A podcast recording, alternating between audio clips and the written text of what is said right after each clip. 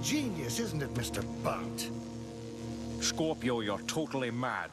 I wouldn't point fingers, you jerk. Sure, do you expect me to talk? I don't expect anything from you except to die and be a very cheap funeral. You're gonna die now.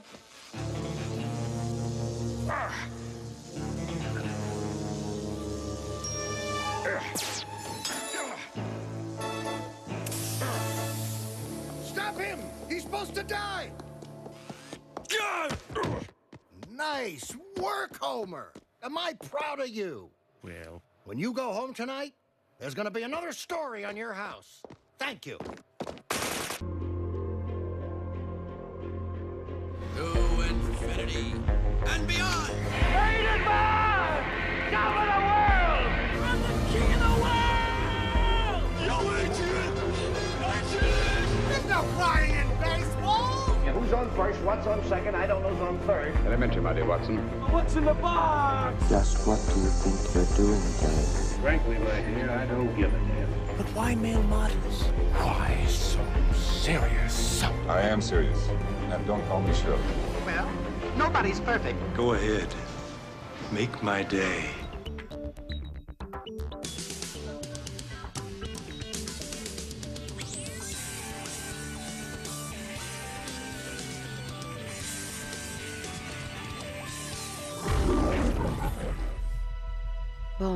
Any thug can kill. I have to know I can trust you.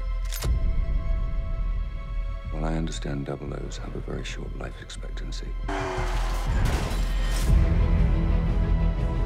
You're a kite dancing in a hurricane, Mr. Bond. Is this really what you want? Always alone?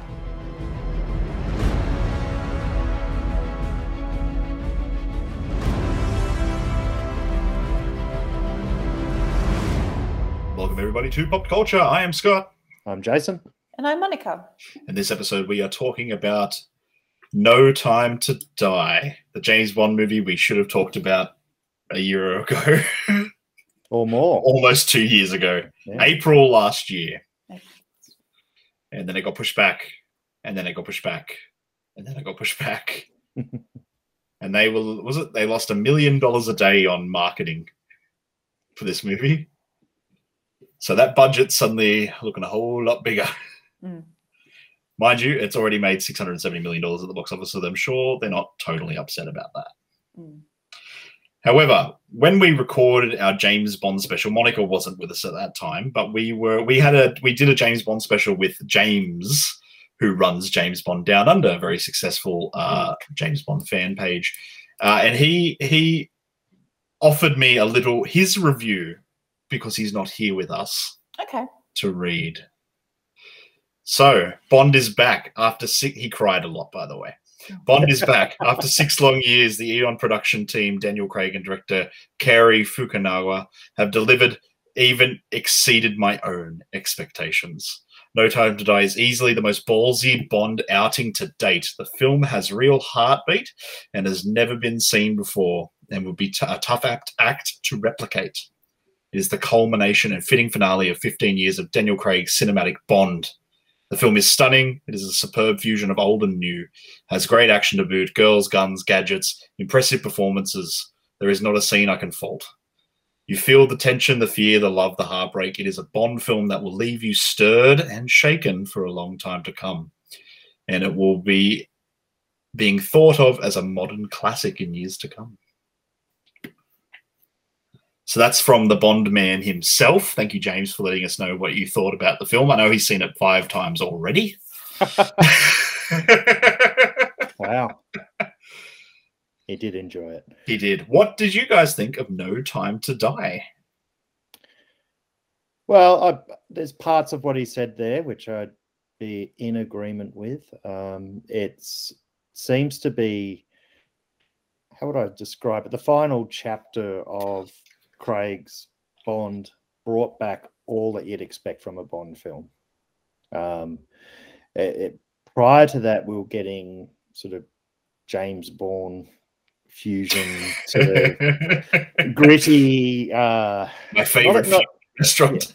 yeah, it, it wasn't wasn't quite the same. And this was the first time that I'd seen Daniel Craig in what I'd call a, a proper James Bond film. And James Bond films have tropes that signify what they are. And a lot of those were there, as mentioned the gadgets, the cars, the women, even though it was treated very differently to what you'd normally expect in them. Uh, they were all there. And then I have to say, Hans Zimmer um, brilliantly did little nods back through past films, um, even the script quoting one of the songs in Her Majesty's Secret Service, which plays at the end credits um, all the time in the world. Sort of brought it together to go, no, this is a James Bond film, and we're watching one. And I really enjoyed that fact. Uh, it sort of made me feel better seeing it, uh, even though I had to wait so long compared to the last few films. That was the first time I've ever heard you speak positively of Hans Zimmer. That was amazing. Yeah, yeah well, it's true. it, was, it was great. The soundtrack yeah. was amazing. Yeah, it, it it was what you'd expect because I actually reflected on the soundtracks of James Bond films as I was coming out of this one, going, it's weird how there was these 80s versions and 90s takes on the music and i'd say there's sort of variations that i haven't really quite absorbed prior to um, this one but they all sort of didn't get that timeless feel to it the same way because they lose the nice big brass bands and orchestral stuff that you expect from it to the guitar of the theme um, but this was all brought back and it really really helped this film a lot in terms of making it a James Bond film. And I'm going to underline that because my issue is a little bit with the ending. But I'll get to that as we go along a bit further. Yes, I don't think we can talk about this without spoiling it. So if you haven't seen it yet, maybe hold off until listening to this episode until you've seen it because uh yeah, there's a there's a curveball at the end of this. Anyway, I really liked it. I really, really liked it. I didn't. I don't know. It's like I, I really liked Casino Royale. I didn't like Quantum of Solace. I really like Skyfall. I didn't like Spectre. So at least they're consistent in that every second film seems to be pretty good. but you're right. It felt like Bond. It made me like nostalgic for the old films. Like, and the stunts were glorious from that uh that opening which I thought was going to be devoid of James Bond at first, is going down the full flashback route. Um, the only thing I think I didn't particularly love was the villain, but we can probably talk about that more in a bit detail later. Hmm. Um, yeah, but otherwise, yeah, I really, I really did love it. I um, I, am not a huge James Bond fan. I just don't think that franchise is for someone like me. Um, I have enjoyed Daniel Craig as Bond because his movies have never really smacked as a James Bond film. Um, that's why I love Casino Royale so much. Um, I think the ending makes a lot of sense for Daniel Craig's iteration of James Bond, but I think maybe the journey to get there isn't as successful. Um, yeah, I found myself a little bit uh, bored with the movie because it was just so long and there was so much to pay attention to, and I was just it wasn't offering me anything new. And I also felt that part of the plot with this nanotech um, infectious disease, it reminded me of Mission Impossible 2 in a lot of ways. Whoa, whoa. Only in the sense that there was a disease and, you know, um, a foreign scientist involved. And I was just like, oh no. Chimera. Chimera yeah, that's that. right. that's right. There weren't enough, there weren't nearly enough doves in this film flying well, in slow motion. Yeah, clearly the director should have taken notes from John Woo. John Woo. but that's where I sort of um, sit with this movie. Um, I thought the action was really good. Um, Daniel Craig is a really, really superb actor, and the supporting cast was really good. Um, I do agree that there was a villain problem, but um, yeah, I just I don't think it's as um, glorious as it's being made out to be. Personally, that's perfectly fair. but that's also me coming not from that place of like full fandom. Yeah, I think it's like for me, it was falling in that place of like respectfully nodding to the stuff that I actually do enjoy about James Bond. Sure. but and I mean, it felt like Daniel Craig was it was the first film that he seemed to be really allowed off the leash too. It's because it's the last one he can He finally stopped caring. you can see the finish line. He's just like, oh, thank God it's over. like he's cracking the onesies and they're pretty good. like, like there's a, a scene in a bar where I'm like, he's having way more fun than, with this than he, he did in the previous films. Yes. Just in his like line delivery and stuff. It, it, it yeah. And there's a there's one action scene in particular, or mm, not so much an action scene, a a scene of suspense that takes place in a a foggy forest that I was just like, this is great. but um, I think I think it misstepped with not utilizing Blofeld. I think you set up Yeah. Blofeld in the previous film with someone as amazing as Christoph Waltz to criminally underutilize him in terms of being Bond's nemesis. Yeah, it certainly doesn't appear that way. He's more, I guess, um, Madeleine's nemesis, not Bond's. Yeah, And- yeah. And that, that doesn't make a lot of sense. Uh, I think it was a case that they were trying to make James Bond far more human than he normally is, and um, so the real melodrama was the key point to this more than the villains and Yeah. the stakes. Even though it is a save the world stakes, it's the melodrama was the driving force behind the plot more than anything. Um, it's what pulls him into it Yeah. to Mm. act. So uh, it's not this sense of duty or anything like it was sort of really sort of mechanical, I guess, beforehand because James Bond would just go do his job. And that's it. Well, he was he was always on the books. Yeah, know, right. apart from every third or fourth film where he'd be like, "Here's my badge, I'm going rogue," or in, or in Skyfall where he faked his own. Anyway, look, Yeah. yeah, but yeah, but the thing is that um, even Malek's villain sort of was a little bit of a like a a supporting actor more than anything in the whole scheme of things. I mean, he was Mm. there in the shadows, I guess, as a character for a lot of it, but um, he certainly didn't get a chance to really Yeah, show he- up and confront him that often. So And um, I think the and I think maybe the approach with like the ending Spectre was an attempt to like we're really bookending this hard. Like there will be nothing left. to- I feel that um, Rami Malek was, I guess, since he was the villain, he wasn't one an afterthought. And I felt the same thing about um, the 007 agent that replaces Bond because he's retired, we discover in the film. that felt like a little bit of sort of I don't know. I felt like a little bit pandering. Like it, It felt was- like a crowbarred in plot element where it's like I don't know. It was, and I felt that um, that actress who was very capable was um, extremely underutilized in a way, and she just sort of defers to James Bond towards the end anyway because we have to give him his, you know, great hero's path. And I was just like, it's a bit of a disservice to this other character who is, you know, got all More than potential. capable. Yeah, she's a trained marine, or something like that. yeah, something. something like that. Um, there were a lot of odd throwaway characters, like um, yeah, Lashana Lynch as the 007, I guess. Yep. Um, I feel like Naomie Harris as Moneypenny didn't get like a great deal, and then Ana de Armas is this like amazing character pulling out some of the best action and comedy in the film, and then it's just like so long.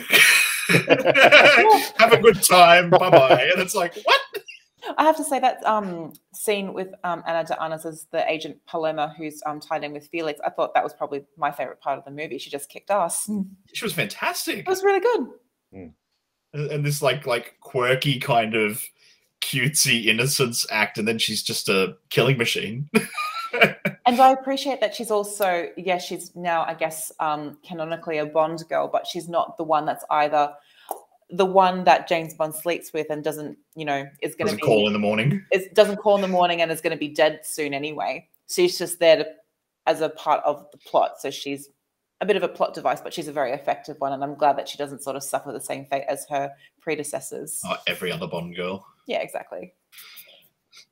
Well, it was. Uh, I mean, the overt fusion of a, a modern expectation in films with what makes a James Bond film uh, is hard to ignore.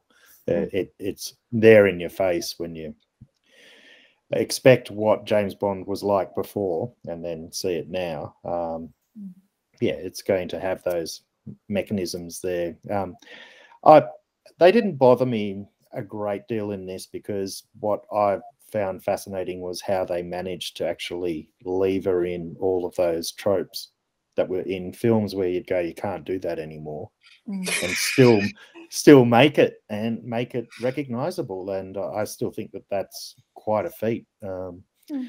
Yeah, I, I understand when you didn't like the James Bond formula or that type of film, because it is a type of film. It is its own thing. It's its own franchise. It's uh, an entertainment that I guess a lot of people enjoyed over the years and probably grew up with. We wouldn't get to 25 films if it wasn't popular. No, but uh, it but Mm. it was sort of more. It changed with the times as it went. Um, Oh, not- yeah. not, not that successfully, um, because it was always in a bit of a conflict from being a Cold War based spy to try and modernize it. And I'm sort of curious to know where they're going to go with this now, because if we take this set of films from Daniel Craig as James Bond, they're self-contained. It's like a that's Yeah. its own story.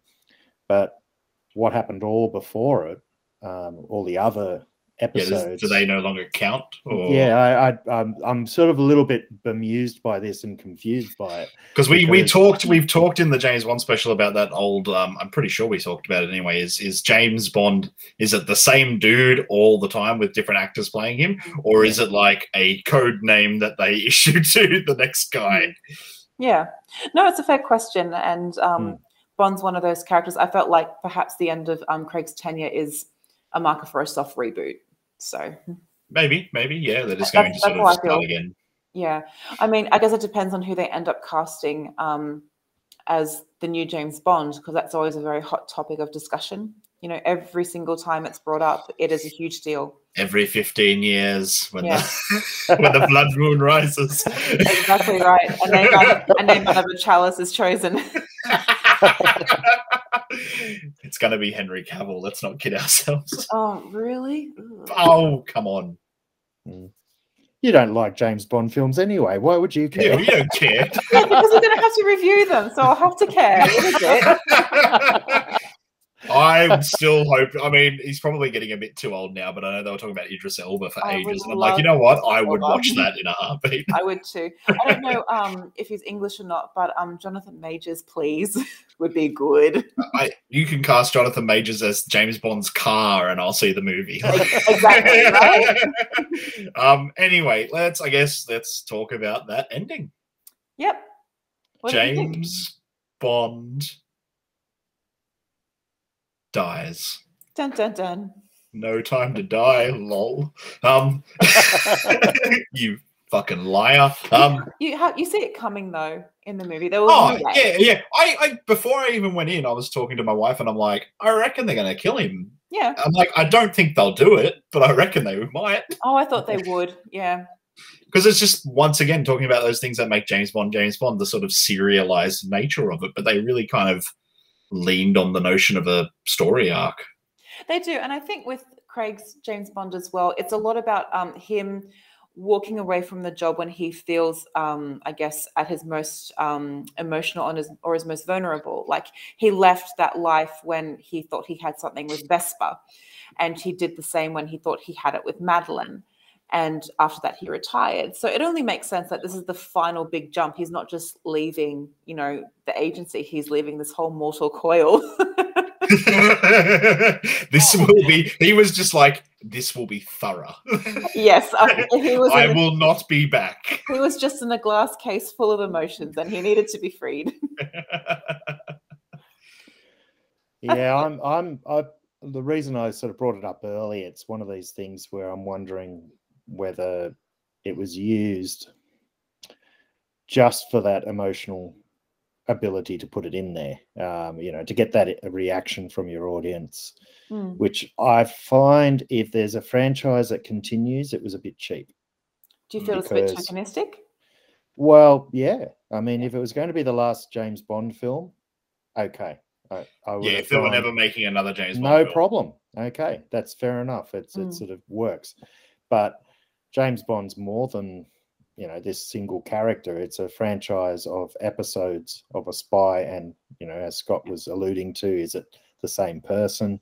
Yeah. I, I believe it's supposed to be. I mean, if you're going to follow Ian Fleming's Well, books, Yeah. it's, they give him childhood and like the other films Yeah. they, he had a wife and then he Yeah. she died and you've got roger moore visiting that grave why That's would it right. you know Yeah. all that all that aside Yeah, Um, so it's it to me that's the problem, and I go, you didn't need to do that with the same emotional impact because I was thinking about that emotional mechanism they used of the virus making him not be able to be with his family. Mm. That's the perfect reason for him to leave his family and continue on just his yeah own. to go off doing Yeah. whatever And but they threw that bit where he had to sacrifice himself for that. Um, I just, I, I was a just think it's a bit. Yeah, I just think it was a bit cheap. I, I think it was actually per, purposely pulling the emotional Heartstrings, strings on this for something that it can't really do because they'll make another one. Yeah. Yeah, that makes sense. I found um perhaps this is probably the other spoiler of the film where you know Madeleine was pregnant and there is a child now. Um, I felt that was probably the really cheap bit of the movie as well. And I was just like, no, don't make it be James Bond's. Yep, that's his kid. Okay. Like I and don't do you know. know what it reminded me of? It reminded me of Superman Returns. If you've seen Oh, that. really? you know, it, like, like where he's got his kid. Like how did he su- even knock sup- lois up what a joke Yeah, well, whatever. would have He's been like a shotgun going off But he's an alien. He, my you know, he doesn't reproduce the same way.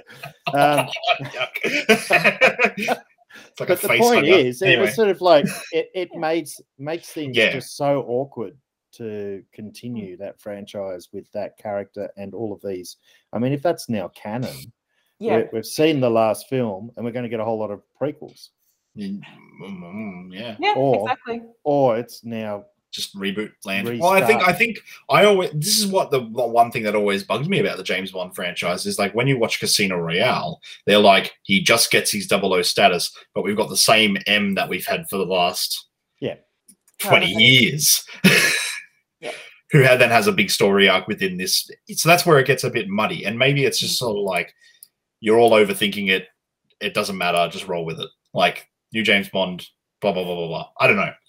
Mm. But I guess we will find out one way or another because they're they're absolutely going to make more of them and keep making them. Do you think Oh, there's still a place for James Bond films though? You don't feel it's a little bit of a tired franchise? Um, woman, how long's it been going now?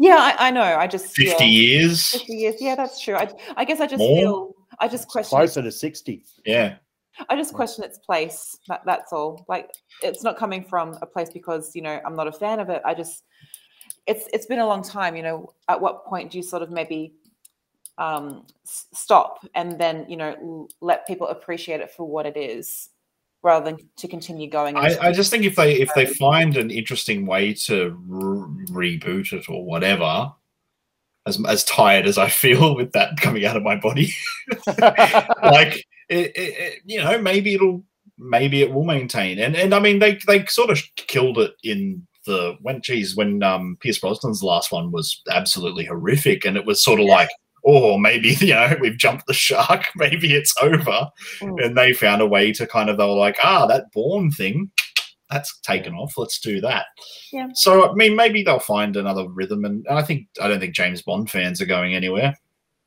Yeah, that's true, I suppose. And it's I always find James Bond films are like a subgenre of the spy movie. It's it's its own self-contained thing. It's completely different to any other kind of espionage movie. Yeah it's a little more because it's a little more fantastical Yeah, I think the only, I guess, other equivalent that I would maybe compare it to would be maybe like those Kingsman movies, but that's a bit more on the bombastic side of it. yeah they're very comic booky yes, yeah, absolutely. super spies as superheroes Mm. I did Well, have, it- I had it something I wanted to say uh, and now it's gone It, it it evolved into what you're talking about. I mean, uh, I guess originally it was based on some books, and they all had those elements in it that made them great adventure books at the time. Uh, that made them very popular, and you know they reproduced it on film, and it obviously translated really well. Uh, but yeah, I've thought about it, and yeah, if you're going to go back to the source material or something like that, um, you, you're almost making historical films set back in the Cold War to make it make sense. Which, to be honest, I wouldn't hate either. No, No, would- no, I'd, that'd be much more interesting, I think, Mm. because then uh, the politics of it isn't sort of overshadowing the creation of it Mm. as it would have at the time. So now you can treat it a lot differently and probably with a bit more reflection. So um, yeah, it'd be interesting to see if they did that, but I doubt they will. no, it'll- we stick to what's safe. yeah, exactly. So I think um was I think the, the funniest thing was uh some, I went when I was in the cinema it was just me and this like sort of elderly kind of Italian couple at the back and we kind of nodded to each other when we came. It was just literally the three of us in the cinema. And when the uh, bomb went off and James Bond died, the old uh, Italian man very very loudly was like the fuck really?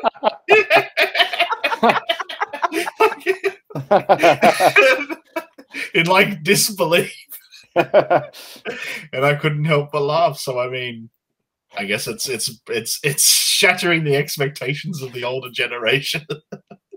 yeah, Yes, I mean some of them probably won't like it. So, and that that's, Maybe. re- that's a reality of it, you know, because he is a sort of this, I guess, Unkillable character. unkillable, almost Superman-like character who happens to be a super spy. So, yeah, that that actually might really hurt for some. Hmm. That's all right. The other thing I was thinking of that I was going to say earlier, I think this is the first time we've gone into a James Bond film also knowing that this actor will not be reprising the role. Yeah, I don't think they've ever counted on a, a Bond actor being like, I'm done before the film comes out. like knowing going into production that like I this is the last time I'm doing it. Not just saying I'm done, but also in an interview being like, I'd rather slash my own wrist than do another And that was and that was for like the last film. yeah. I, I have to give a lot of respect to Daniel Craig. He seems like a cantankerous bastard, but I kind of like that about him. But hey, he shows up and he delivers because he he certainly acted the hell out of it. yeah, he worked really hard, and you know, I guess that's a testament to his professionalism. Yeah, but look, honestly, I am happy to continue watching uh, Daniel Craig play Benoit Blanc in future films. So let's go down with that. Oh yes, yes. like, like sign me up for Knives Out two, three, and four. oh yeah, definitely. Again, teaming up with Ana de Armas. So, Yeah. yeah. No time to die. Oh, Sometime. the end of the film. Sometime. Sometime today.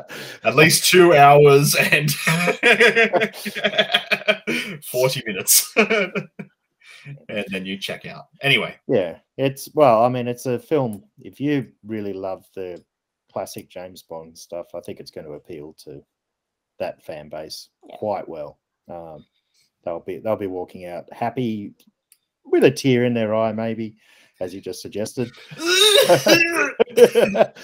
Ugly crying. yeah, you just subtitled what you were doing there. All right. yeah, it, it's one that I think it, it does what James Bond films are supposed to do. Yeah. Yeah. And it was like, it was action the old fashioned way, which is what I like about him. Mm. And I'll happily watch more of that than more CGI fests. Yeah. Thank you guys for listening to this episode of Pop Culture. I've been Scott. I'm still Jason. And I'm still Monica.